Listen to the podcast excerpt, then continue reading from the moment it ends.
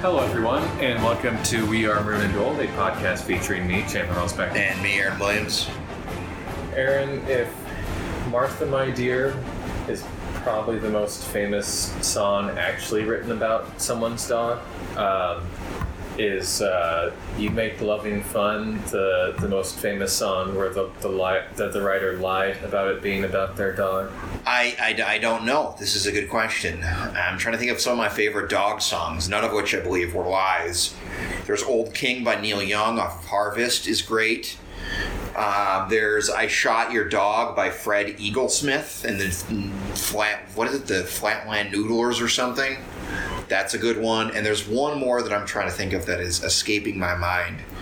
It will come back to me. So I, I'm gonna just I'm just gonna say you're right. Okay, what, what do we do with uh, Used to Love Her, where, uh, where Axl Rose claimed that it was about killing a dog because it sounded more sick than the, the surface level reading of It's a Woman he's talking about? I don't know. I have a complicated relationship with Axl. As we all do. I mean, my, my, my, border, my, my baseline stance is he's disgusting. Yeah, but like he's kind of come around in the last few years. Like he kind of has like good politics now, supposedly, and like seems like he's maybe more agreeable. And you know they're playing shows again, or they they were at least a couple years ago. And I don't know. He- He's done. There's been some unaxily Axl sort of things, and I don't know if it's just aging or just getting older and wiser. But doesn't getting older and wiser just sort of what's what I'm looking for? Doesn't it? Uh, I mean, it can cement one's previously established behaviors. You know, just because you, you get old and But doesn't getting older and wiser along with that, doesn't that kind of cut against the grain of everything everybody thought they knew and loved about Axl? yes. Yeah. So to me, the word wisdom and Axl Rose Yes. are on very opposite sides of the room. Yes. But anyway, uh, I, I the reason I bring this up is obviously Christine McVie Yes. today. Um, today, right? Not last night. I believe today. Yeah. Um, I, I didn't know if you had any comments on that or just rumors in general. An album I, I have not listened to in many years, but I, I really should because it is great. Yeah, I I really like Fleetwood Mac. I mostly listen to Rumors and a few other scattered other songs. I don't. I'm not the biggest in depth fan, so I don't know. I don't know all the mythology and stuff around it more any more than you know the average person. But um, you know, saw her in concert. Her, you know, she was great. Her and Lindsey Buckingham at Northrop Auditorium in 2017 or 2018. I mean, my buddy got twenty dollar tickets, and I thought, you know, when am I ever, when am I ever going to see this again? Never. And now, literally, the answer is never. Yeah. Um, but uh, they were great. They were more. They seemed pretty likable, which, uh, especially with Lindsey, isn't necessarily always the thing. Um, and the music was great. Uh, she played a little bit and sang, and you know he can obviously really play and and, and whatnot too. They were playing songs from a solo album that I don't think I've listened to since. Uh, but they also did some Fleetwood Mac stuff, and uh, yeah, it was really really good. And again, I don't really know. I don't have a big whole thesis of Fleetwood Mac or Christine McVie, but um, it's a band that has many eras, and um, they're pretty much all pretty good, you know. And her her songcraft uh, and her voice and everything else uh, will, will be missed. Well, I don't have anything to say. You know, it sucks, but I'm not a Fleetwood Mac head, so I will refrain from further comment. Other than I did enjoy reading the origin story of "You Make Loving Fun" today. Did you? Uh, have we? I'm sure we've talked about Peter Green. I think we talked about Peter Green a few weeks ago. I think we did, but you can refresh me, and I don't know if the So Peter Green was the guy. He was the guy. He was the guy. The blues guitarist in Fleetwood Mac back when they were a blues band in the '60s, and that's like one of the one of the great one of the great I think dad rock takes that my father impressed upon me that I agree with at times and sometimes you know disagree with is that you know Fleetwood Mac was at their best when they were just a blues band. And that was I think before. Uh, I think it was. I think it was before. I don't think she was in the band at that time. I, I, it's all a weird blurred, blurred timeline in my head, but um, yeah. I don't know. Just they were great. They were great. And uh, rumors is, you know, still goes. Yeah, you can't really say anything bad about it, can you? No, it's unimpeachable. Um, there are some bad things you can say about the uh, the football game that happened on Saturday, but Also, uh, some good things. there are many good things. Um, the first of which is the Gophers kept the axe. Yes, yes. Oh my gosh, how great! Yeah, the first time they've done that since 1994. You can believe it, which I can.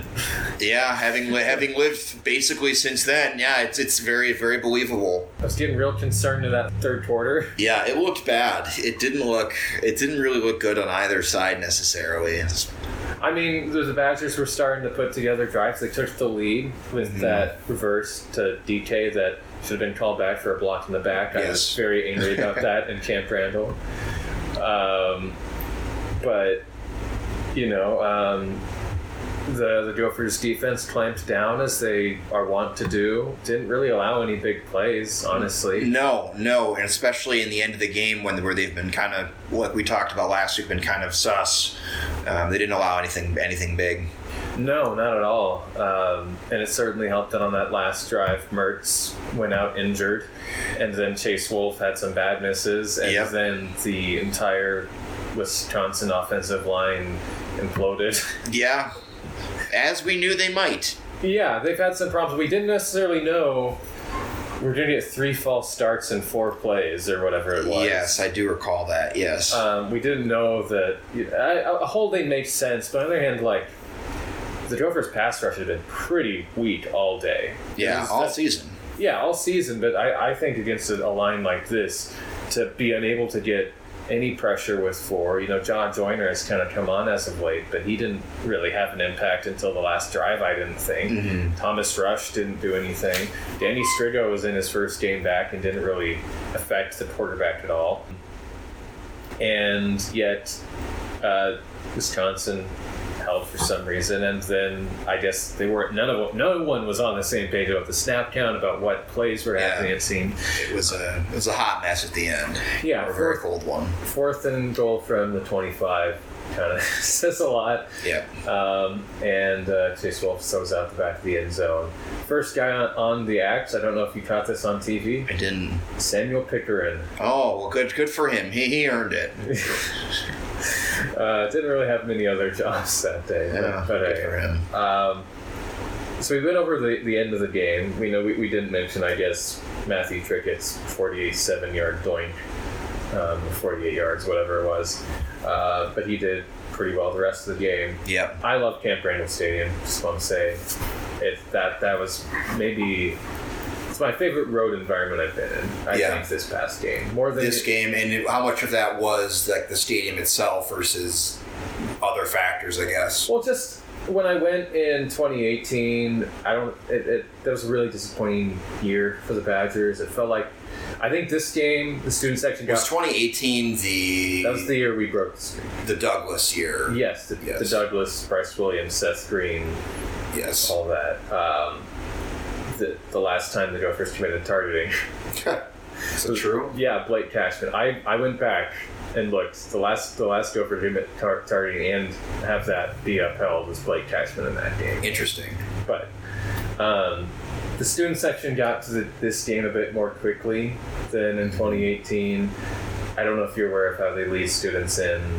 It's it's a pretty awful situation where I think there was like one game where like there there was an incident with the students on the field that uh, st- rushing the field. I, I don't know the exact story, but since then they bring the students in one row at a time like you, you, you line up and they they lead you in and if you're uh, showing up anywhere near kickoff you are not seeing kickoff Yeah. it's it's not like a normal place where you just walk in and you go to your spot or Yeah, or just go up until you find something. yeah it's it's pretty terrible but um but I don't know just it was it was a full house got to experience the stadium seating built me up buttercup which is great Mhm. big fan of that. I I was in the upper deck this time, so like I could feel the stadium shaking Cool. for jump around. Um, but I don't know. I, I really like it. I like their city, um, and I'm also undefeated there. Yeah, so keep plus. keep going. Uh, plan on it. Yeah.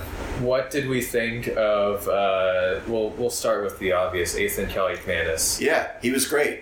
He was great. Um, not perfect, but but great. Um, spread the ball around, uh, mostly to like three or four guys, right? I mean, how many how many people even caught passes? What like I gotta remember. Spann-Ford, Jackson, Wright, uh, Dave Preston, Jellen one target on the He, third down. he did, which was weird. I, they, they, they threw him out there on passing downs the way they did with La Captain last year. Yeah, which felt strange. I just wasn't expecting to see him. I wasn't expecting it either. You know, good to get him involved, but um, Um, but yeah, then the last, I guess, then I guess the the big three I was thinking of were Spann-Ford, Jackson, and Wright. and by the way, I think you could say all three of them had their best game of the year. Jackson, Maybe Jackson, maybe had the one game, yeah. Yeah. But other than that, certainly, and for Jackson, it was certainly in a much on a much bigger stage. and Um, he made the best catch any Gopher has made this year. yes, yes. Um, I would also say, and then the the other the other play was the was was Le'Meke Brockington on that you know that that wonderful touchdown. Um, but yes, I mean, s- spread out is a relative term, right? It's not like he hit, you know, whatever, 10 different receivers, but uh, he hit three receivers a bunch. Yes, he And they were three receivers who were the right ones to get involved. And uh, he was pretty good. You know, he's looked this year, I think even when he's not looked been super accurate or anything, like he's looked pretty confident. But this was a game where I felt like, you know, more so than any game since the Nebraska second half when he played really well, where he's really looked co- not not just confident but comfortable, confident, like like putting it all together as and not not just as a runner. And I guess the Nebraska did run a little bit, but the Nebraska game was part of it was just him being a dual threat. But as a passer, I mean, he looked he looked great great this game and really made a lot of huge key throws to all those guys. And of course, the, the long one to, to. Yeah, you, you say putting it all together. That's the exact way I, I would put it. Because so much of the offense this year, even with Morgan, but I think especially with Cal Manis in the game, except for that second half against Nebraska, has been pretty conservative. Yeah. Where it's not just the run pass split. Though this game, it's very notable they, they, that he dropped back, what, 33 times or something, which is probably his high for the season. Yeah. Um, and also they drop back a lot more on passing down specifically, but uh, it's it's how they pushed the ball downfield. Yeah. game, where it wasn't all just right in front of you. That was something that was completely missing from the Iowa game. Yeah, exactly. Iowa game especially. Yeah. Um, they said, okay, we've we, we've got a defense that is a little weak in the secondary. They, uh, Kaliakmanis said after the game, we knew we were going to see a lot of cover one. That meant a lot of one on ones. We're going to trust our guys to go out and make some plays. And so chucked it to Dylan Wright, who only had one deep, complete uh, one deep catch, but it was very impressive. The Yes. first one of the day. Daniel Jackson had a couple. Yeah, and that one that you're talking about, I'm just remember that was crazy. Yeah, I thought That there was was no way. It was it looked impossible. um, you know, um, it was, uh, and obviously Spann-Ford got involved plenty, sort of in the underneath areas, but it was it was really impressive. You saw the impact of his arm strength, where it's not just about distance, about velocity and making sure things are on time. Because there was a throw he made to Daniel Jackson in the second quarter on that drive to set up the. Uh, I guess that would have been the field goal. Um, maybe it was the fourth and one that got stuffed but there's a, a throw where he's got um, he's got a safety deep, I think it was, and then he's got another defender kind of in in between him and Jackson, but it's only like four yards between the near defender Yeah. and, and Jackson, and I think if Morgan tries that, it's at least getting deflected. Yeah, But he just Cal- doesn't have the, the arm strength for it. yeah, and and, Kaliakmanis just puts some really great zip on the ball. Same with the, the throw to Brockington, mm-hmm. where he had an opening, but he really needed to just chuck it into this this window, and I don't know. It's it's really it's it's really something to see a guy, especially under the pressure he was under. Yeah, and he was. He was the the, the, the I mean, Wisconsin, credit to Wisconsin's defense. I mean, they they were they were good. I mean, against the run especially, but even against the pass, I mean, they put good pressure on. They sacked him what three times? Three times. Uh, I don't know if Herbig got even one of those sacks, but he he made an impact. Keanu Yeah. Benton looked really good. Yeah. Rodas Johnson had a good game. I saw your tweet about the uh, the fourth and one, and I, I concurred about or the fourth and inches or whatever the fourth and Yeah, one in the first half, right? Where it's like you do have to. That's a good call. Hmm. I mean, it's. I mean, I think that the play call is a little bit uninspiring, but you get that more times than not, right? Um, you get the fourth and one, but Benton was just was just nuts. Yeah, he, he was great. He's huge. Um, I do want to say, look, looking back, it's hard to tell who was doing exactly what on that play, how much of an impact Benton or any other individual performer, any individual player had. But it, it looked like just when they get in those that heavy package, they've had two plays all year where they've had the inside run from Ibrahim, where if you watch Nick Kallerup come in motion, comes across, and then once he hits about the guard, he turns around and they snap it while he's on the other side of the quarterback. And then the other play is a quarterback sneak, where he settles right behind the quarterback to get that push, but there's like a pretty pregnant pause between him slowing down and stopping and them actually snapping the hmm. ball, which I was during the year I thought someone's probably going to key in on that. Um, and no one did until Wisconsin. Yeah. because as soon as you see Kallerup start to slow down, everyone who is five yards behind the line of scrimmage immediately runs, and there's just this big wall there was no way Kaliakmanis was getting through. Yeah, there was it was a big. They got a big push. So I, I think, you know, there, there were there are issues to take where that, you know, that's just a matter of this team can be predictable even when Yes. they, you know, I think. Well, that's what I was saying. I mean, philosophically is the right approach, but again, the play call was like, you know, it's what you've been doing all year. yeah, it is what they've been doing all year. But on the other hand, again, go for it on fourth and one every time there, make it a two score lead. But Yeah.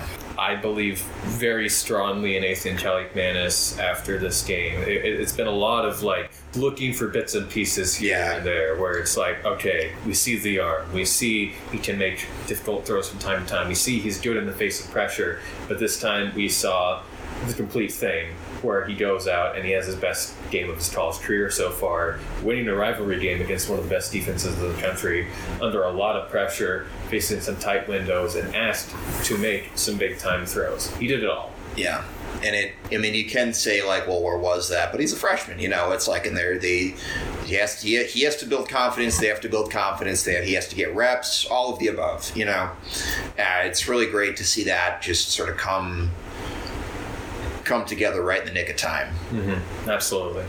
Um, the rushing offense obviously was a bit slow. hmm Mohamed Ibrahim did his best, uh, but he was only able to uh, put together, what was that, 70 yards? How many yards did he even have in the second? Because he was right about that. If after the first half, I mean, He couldn't have gotten more than 15 or so. no, because Yeah. they I mean, they were really yeah twenty seven for seventy. I mean that's they did. I mean, well, statistically they did as good a job, but I mean they really not only did they do a good job on paper, but they really they really limited his impact in a way that nobody nobody else was able to this year. Yeah, um, and they paid the price Yeah. for, the, for that. So maybe they didn't limit his impact, you know. But here's the thing, you know, last year, what was the, the, the Joe First playbook against Braylon Allen? So that was against the run that let Graham Mertz beat you, and he Yeah. could. And they said, okay, we got the best running back in the conference there, second best, according to the Big Ten, second best. Um, we know he's going to get the ball a ton. We're going to sell out against him. We're going to make this redshirt freshman beat us. And the Yeah. redshirt freshman did beat him. Yeah. Um, the, they they bit pretty hard on play action. They, you know, they, they, they had some heavy boxes, even though the Gophers were running 11 personnel most of the game. Um, and it opened up space behind the defenders as on the blocking touchdown. This this was a, a game where you had to have a counterpunch, Mhm. and you had it, which is great. Uh, that's something we've been waiting on all year. We've been waiting on the receivers to deliver like this, and we've been waiting on Kaliakmanis to kind of break down. Well, it really does make you think next year. I mean, and we'll talk more about next year as we sort of get there, but I mean, you know, with, with hopefully with these receivers coming back and with nah, what's his name? Uh, not Marcus Allen. What is his first It, name? it is Marcus Allen. It is literally Marcus Allen. Okay, we got Marcus Allen. Great. but with a K. Yeah, Marcus Marcus with the K Allen. Um, you know, with him coming in and you know with the quarterback coming back, you know, you think he's probably going to be the starter, and then you know all these talented receivers. I mean, I know we said going into this year we feel like receiver really has a potential to be a position of strength. And it's kind of just like maybe we just get a do over with that next year, where it's like now you sort of start start maybe maybe maybe that talent just took a little longer to to you know just needed to to, to, to, develop under the right set of circumstance and condition circumstances and conditions, such as a quarterback like Kaliakmanis, who's a little bit more dynamic. Yeah, you you hope this game represents some proof of concept, not just for fans, Yeah. but also for Ciarrocca, for Simon, for Fleck to say, okay, we're gonna have like, I mean, the, the, the way they've been talking about Kristen Hoskins in uh, in Sunday Night Football situations, the, the scrimmages they have Yeah. uh, the day after a game. Um, they've got Ike White coming up. They've got Autman-Bell coming back. They've got all the guys we saw in that game, and that, like you said, they'll have Marcus Allen. Like that's that could be in a place like the, the type of programs I watched growing up. That's a rotation of like eight receivers, right? Yeah. Yeah. Especially since they have not shown a lot of confidence in Trey Potts or Bryce Williams. Obviously, Zach Evans is coming up. So we've got two commits right now running back. Is Bryce Williams coming back next year? Uh, There's almost heck, it almost can't be true. I think he has the year left. Oh my gosh, Uh, man's my man's my man's been there. he's been there for a long while, yeah. Uh, but but hey, I, I I think I think this could be the type of thing you build on. to Yeah. say we're going to throw the ball as often as you should, um, and honestly, like that could. That could be a pretty major deciding factor if you are still able to run the ball um, as a complement to that next year. So- Yeah, and I mean maybe maybe Trey Potts shows a little bit more of what he did um, in you know 2021 compared to 2022 when he was more or less left out. Um, you know, then you, yeah, then you, you have you have the makings of a pretty potentially balanced attack. Yeah, which is very exciting. Overall, in the year, we can still call it disappointing, but it's okay in the larger context of program history. Eight and four. How many eight and fours have we seen over the last fifty years? Not a lot. Not that many. Um, you still look at Purdue going to Indianapolis. Yeah, that still stings. That really stings. It really stings. That that game was keeping you from Indianapolis. And, um, could have won two instead, but man, um, I don't know. I, I I I would like. I don't think they could go toe to toe with Michigan. But I'd like to know. yeah, well, we'll find out. We'll find out next year. yeah, find out next year where the gift will, the, the reward will be what the Peach Bowl or something. If you win ten games in the division, and uh, anyway, uh, so so that's the Wisconsin game, 23-16. Always, always wonderful to win to win the Axe. Anything else you wanted to mention about that game? Any any players who stood out? To? Um, we, we do need to mention Tyler Nubin was out for the game. Yeah, yeah, and I would mention that Braylon Allen was out too, which was a pleasant surprise Very watching pleasant. watching from home. Just seeing him in, in sweats or whatever, I was like, oh, that's I was not expecting that, but you know, he certainly makes it easier it's easier to win when that guy is not playing because he's still really really good. Um, as far as I don't know about any standout players that we haven't already mentioned. I mean, like I said, I was just really impressed by the by the receivers and the tight ends. Um, you know, the line didn't wasn't you know it's maybe again more of a product of, of the of the defense just kind of stacking against Yeah. us rather than our line not holding up. You know, against the run or whatever, but Also playing one of the best front sevens in the conference. Yeah, certainly, certainly. Um, but yeah, I don't know. It was a good game. It's a good win. Uh, it's, it's, it's, I, I don't know as far as bowl. I mean, it certainly positioned us to be in a better bowl than we're, you know, like we said, we're not going to, you know, Detroit. yeah, right. We're not playing the quick Probably not playing in the Quick Lane Bowl. Still might be in the Pinstripe Bowl. Potentially Music City, depending on how it sort of goes. But it's just it's a good win. It makes me excited. It's a win that makes me excited about the bowl game. Makes me excited about next year. Uh, and it, it definitely, as we've said in a lot of these years that end on disappointing notes, right? Like it, it, it makes this it takes the sting away a little bit. Yes, it does. Um, it, it feels a lot like last year, Yeah. honestly, Yeah. which is very predictable. I think I said as much in my, my preview at the start of the year, where this would probably just be an okay year that you, you lose a couple games you feel like you should win, but you know. But it ends in, in beating Wisconsin, and the series is tied now, Yeah. uh, which is always a plus. Go get it. Go get, it. go get it, and bring back the slab of bacon when you take the overall series lead. You know.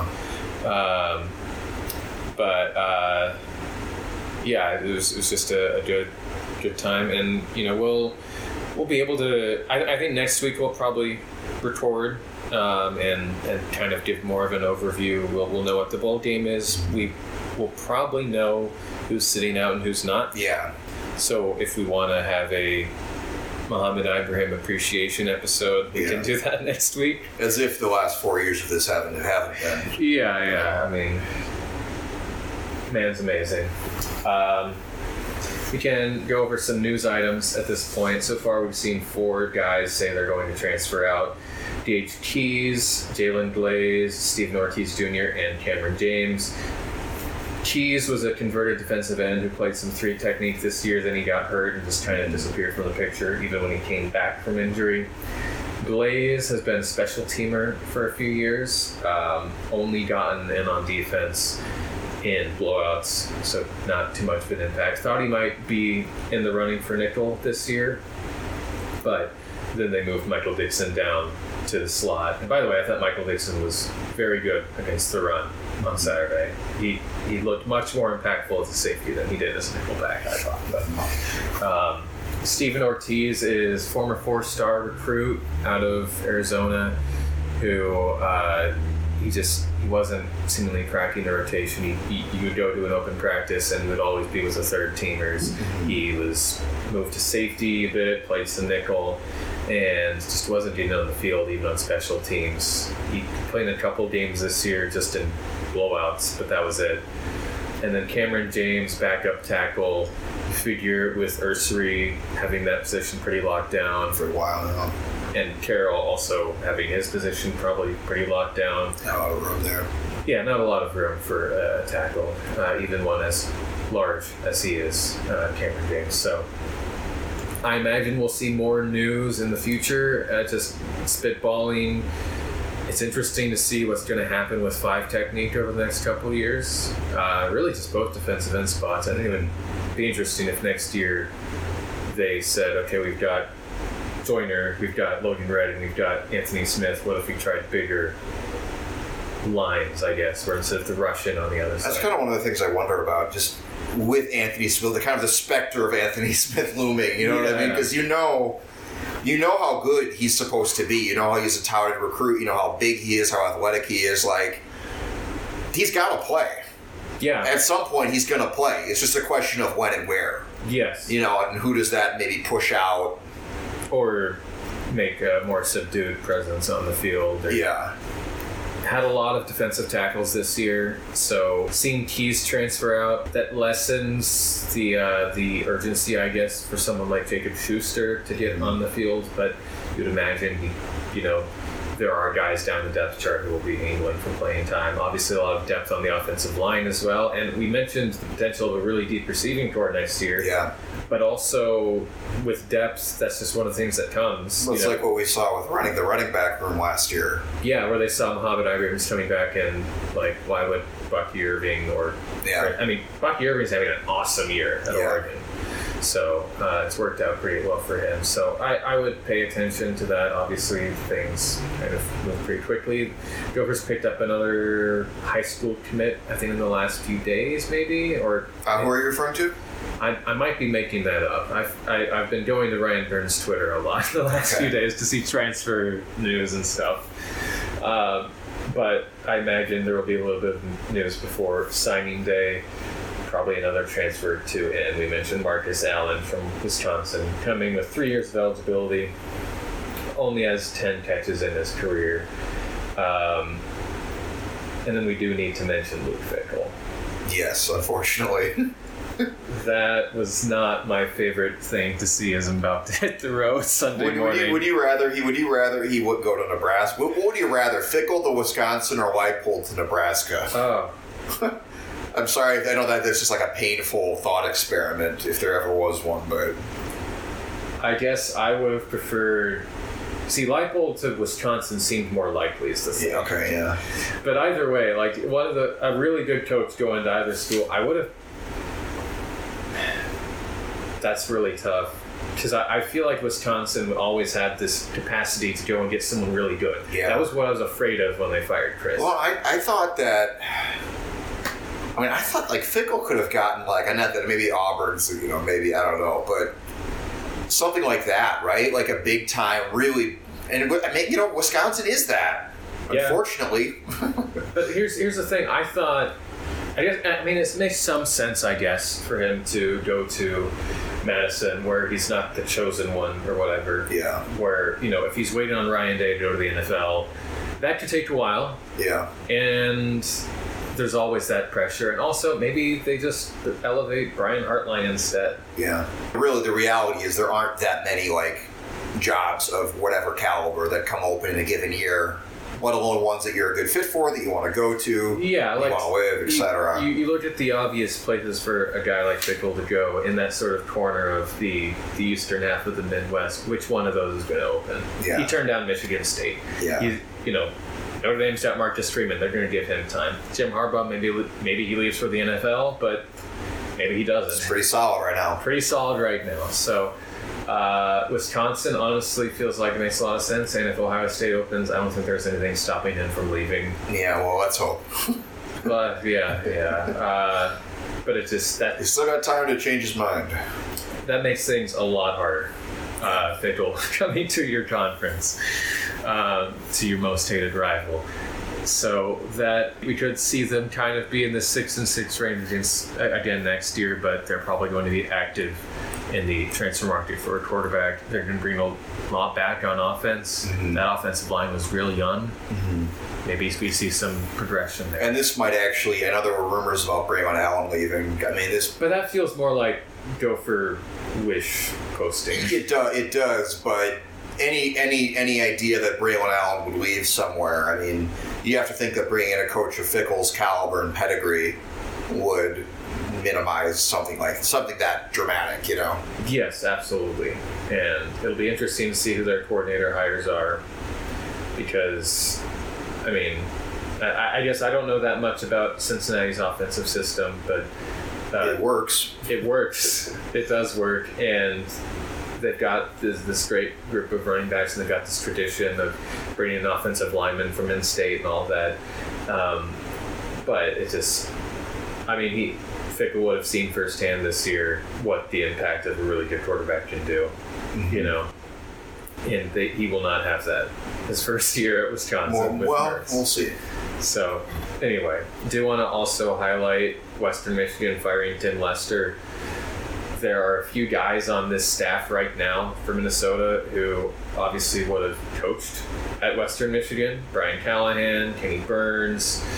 Uh, I don't remember who all who else would have come over. Kirk Ciarrocca, obviously there. I don't know if he would want to go back, and Yeah. he doesn't feel like a head coach just in terms of personality to me. But you know, maybe they, As long as, as long as Joe Rossi stays. as long as Joe Rossi stays, he needs to get a bag, Yeah. a rather large bag this Yeah. year. Um, but Western Michigan might try to kind of recapture things because Lester's tenure there was It's all right. it was, it was all right, fairly mediocre, but in general all right. And they probably looked and say, uh, "This is a this should be better than it is." And they might take the route that Western Kentucky took with Tyson Helton and said, "Let's just go get one of the assistants of the guys who worked here, uh, previously being Jeff Brohm." So. Um, look out for that, but they could go a different direction entirely. Any other news items that feel relevant in this division? Obviously, Matt Rhule going to Nebraska is relevant, but Yeah. Fickell feels a bit more. Uh, It's a bigger splash. that's a lot bigger. It's him coming off. It's coming from a ten and two year, whatever. Cincinnati, and gotten a playoff year last year. Um, feels a lot better. It feels a lot more newsworthy than Matt Rhule coming from Baker Mayfield and the disaster that was the Carolina Panthers. Even though he's a he's a pretty he seems he's, he has a good track record in college, much as uh, either of us don't like you know Baylor, but But I mean, he he did awesome at Baylor. He did awesome at Temple. He did, yeah, and that was what I'm more.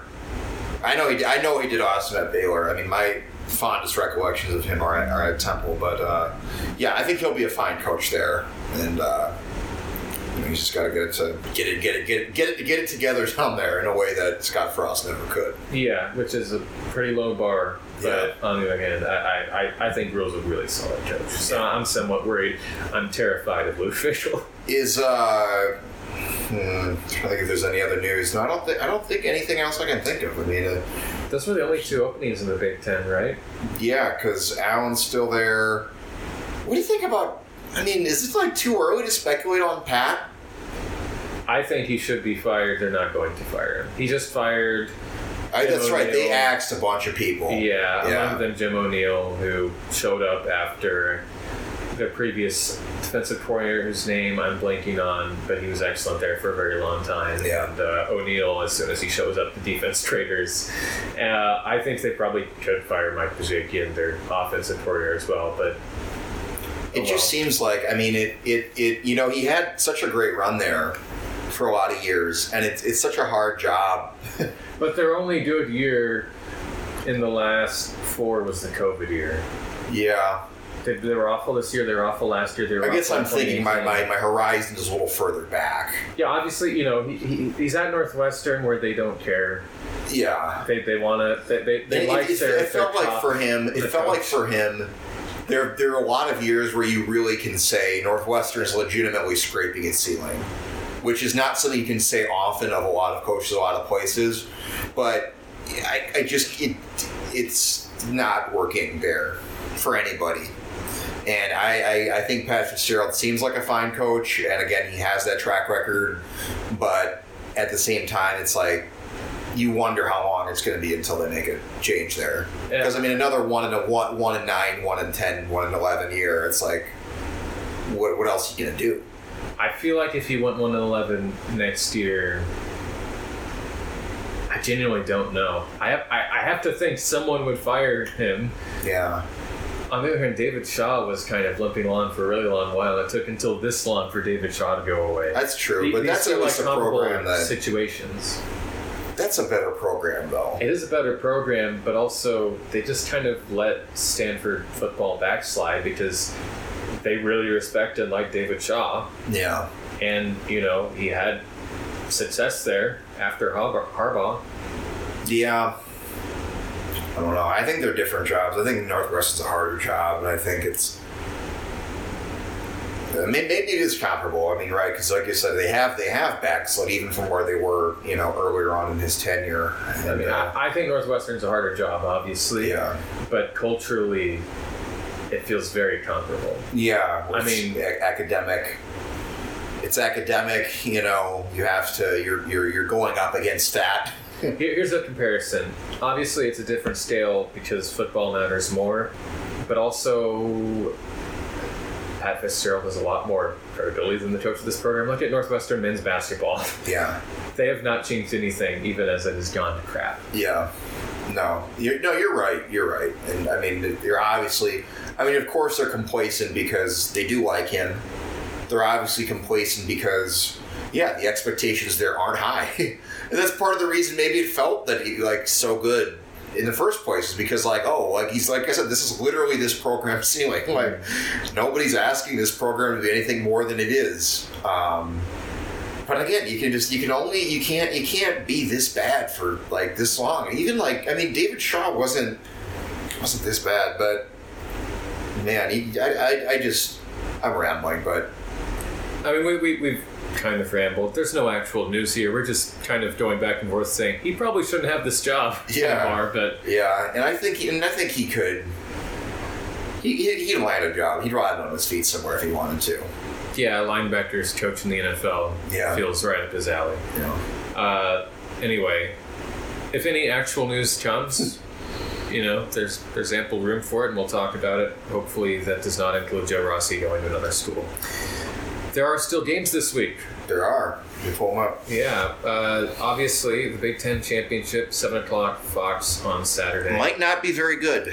Might not. Then again, this is Purdue. yeah, if nothing else, this is Purdue. Like, I imagine it'll be compelling enough for a half. yeah. Um, otherwise, Is is uh, is AOC not playing though? we don't know yet. Okay, But there that are- would seem to hurt their chances. That that would. Uh, there are other FBS games, and then we're gonna we're actually gonna list every Division One game. I think we can do that because aren't that There aren't many. very many. No. Friday at noon, we've got a makeup game: Akron at Buffalo. Nah.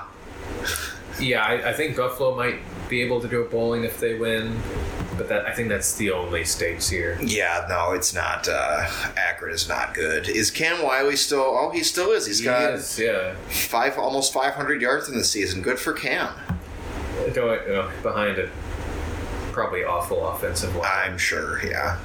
North Texas UTSA 6:30 CBS Sports Network the Conference USA Championship. I would expect UTSA to win this uh, because I believe They won earlier this year, right? yeah they did. But UNT seven and five somehow finished runners up in the Conference USA because Conference USA sucks. This probably means Seth Littrell is keeping his job, mm-hmm. and it would be really fun if they got to win this game. You know, mm-hmm. win the conference. Yeah, and also we always talk about this. We've talked about this. We haven't talked about this as much this year as we did last year. But how fun that UTSA is so good. It's awesome, and they've got some really fun players. Obviously, Sincere McCormick has gone this year, but but uh, ah, their their quarterback Frank, what's his name? It, it, it's it's Frank something or other. He he's he's been a fun quarterback for a couple years for them. Seven- Frank Harris. Frank Harris, thank Yeah.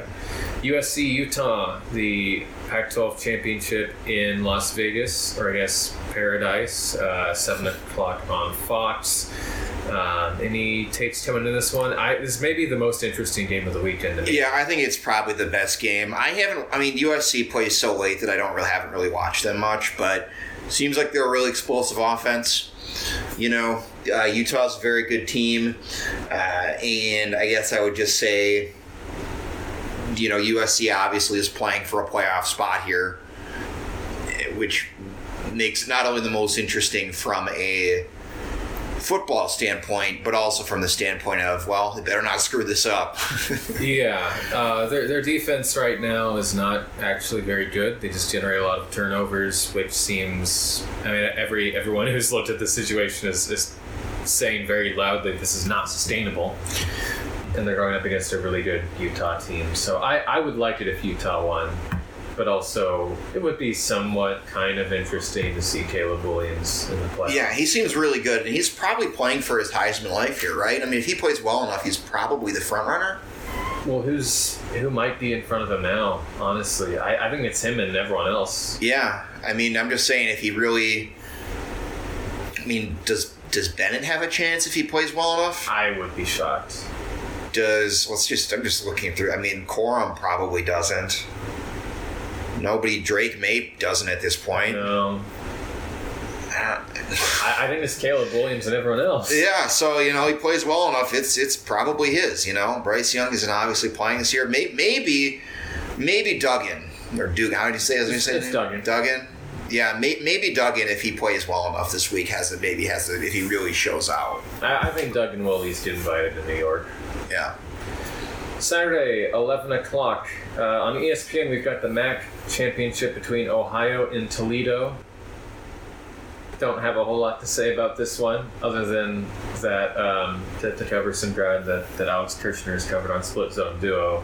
Uh, Toledo, they psychologically they really need to win the match because uh, I mean Jason Candle might need it to, to, to keep people from hating him because Toledo is a program with some expectations and they have not met those expectations since Matt Campbell left for Iowa State. TCU and K State play in the Death Star in Arlington for the Big 12 title game. Lots of purple, therefore good game to watch. Uh, Is is K State like? I'm looking at their schedule. I don't know. The Big Twelve is, is funny, but I mean, are they the number ten team in the country? Probably not, right? I haven't bothered trying to rank the teams this year, but I would bet probably not. No, I, I don't know if TCU. I don't think TCU is one of the four best teams in the country, but they've been really They've good. won. They've beaten everybody. yeah, and they deserve to go to the playoff. To be clear, Uh, Yeah. Put them in.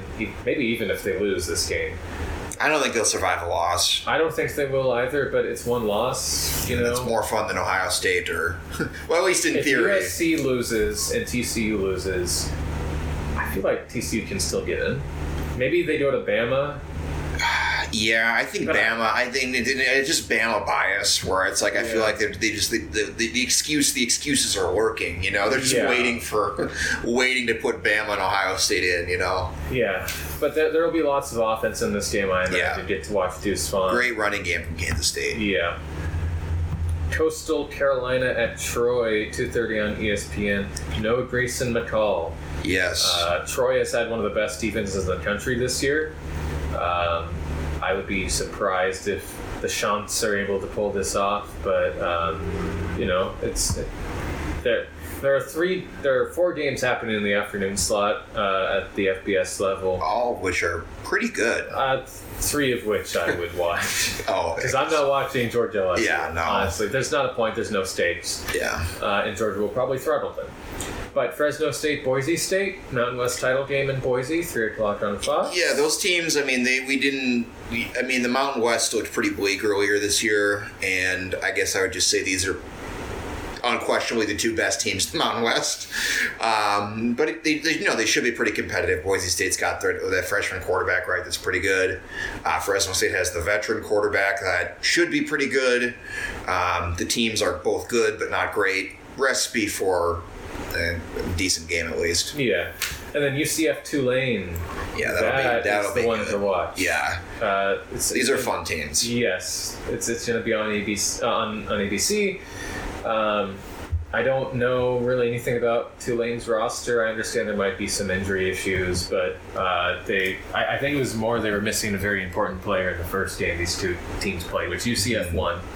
But this will be at Yulman Stadium again, and I am uh, going to be rooting pretty hard for the Angry Wave in this one. Yeah, you just that's a program you want to see them in the Cotton Bowl, right? Yeah, one hundred percent. Tulane, I mean, who to college football, man? You know, It, it rules. I, I, I really like Tulane, and I hope they can keep a hold of Willie Fritz at least for another year. yeah, And in the evening slot, we've got Clemson, North Carolina, the ACC title game. that legitimately could be okay if if if DJ plays as poorly and Drake Maye plays as well as they are both capable of. That could be, and I hate I hate that I just you know bring up quarterbacks, but it's a quarterback. You know, it's like that. That's you know, Clemson's got a good defense, but North Carolina just chucks it. So Yeah. we'll see. So they weren't really chucking it very well against NC State this past week. No, no, that was a game they should have won, but did not. Uh, there are a few other Division One games at the FCS level. SWAC Championship, 3 o'clock on ESPN 2. Southern and Jackson State.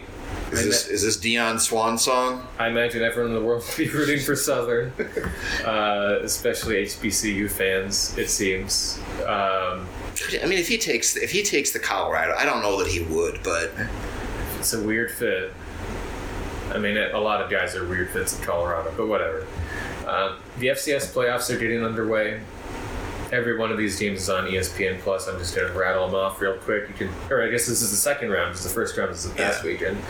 Uh, New Hampshire Holy Cross, 11 o'clock. Gardner Webb and William and Mary, 1 o'clock. Furman Incarnate Word. Incarnate Word, lots of fun.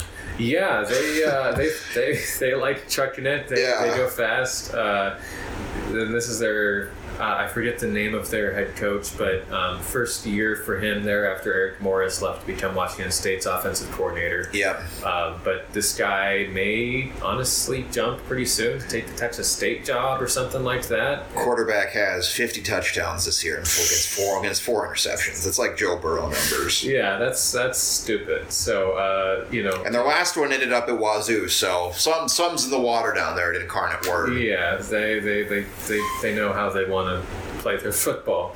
Yeah.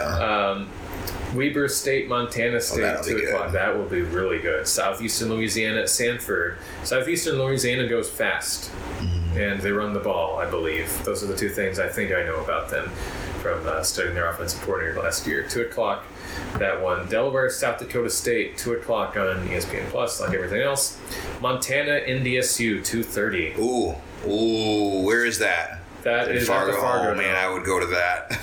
That would be really great. Although Montana, I think they lost pretty badly to Montana State. Still, Uh, on principle. yeah, yeah, on principle, 100%.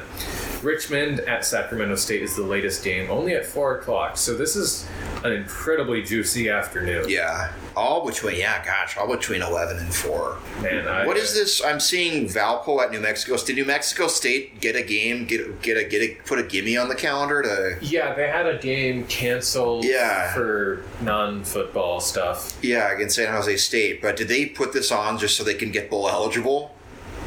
Yes, they're they're five and six right now. They've already played an FCS team though. They can't play two and be bowl eligible, but they're going to apply. So they got a waiver for to play this I- game, but they're going to apply for another waiver to where if they win, they will be bowl eligible. So I thought that the waiver was prior to this game. So they're looking for two waivers. Yes, the, the one that they've already gotten allows them to play this, but they want to argue as well because they were going to play an FBS opponent Yeah. and they had to throw something together at the last minute. This is an opportunity for them to get another opponent, get to six and six. Good for good for good for Coach Kill. Six and six. Who, by the way, massacred Liberty over the Yes, weekend. yes. I, we haven't talked about this. Oh my gosh, I We- saw that. We don't have time to talk about Hugh Freeze right now, or Oh. probably enough intelligent things to say about Hugh Freeze. But uh, him ending by getting obliterated by New Mexico State, New Mexico State, and the the Liberty fans chanting "Go to Auburn." Um, just Let, let, lest it be said that that is funny. it is very funny. so good for Jerry. You know, um, I don't know if he should be doing this, but if he gets this team to six wins, great. Yeah, Honestly, great. yeah. So, any anything you want to highlight this weekend? Uh, We're, we're gonna get into college basketball mode pretty quickly. yeah, yeah. Let's. Uh, I hope. Uh, I hope there's a. I hope there it remains a Gopher basketball team after the Purdue game on Sunday. I'll say that. It's not going to be pretty, um, and we'll we'll be seeing them against Michigan on Thursday. Yeah. I imagine after that is probably when we start talking about this team in earnest on the air. Yeah. Uh, we encourage everyone to enjoy this weekend. This is, I mean, Army Navy weekend's always great, but it's Yep. only one game. Uh, this is kind of our, our last hurrah for the season every year, and it should be pretty good. So enjoy yourselves, revel in the acts, and we'll talk to you again next week. Stay warm.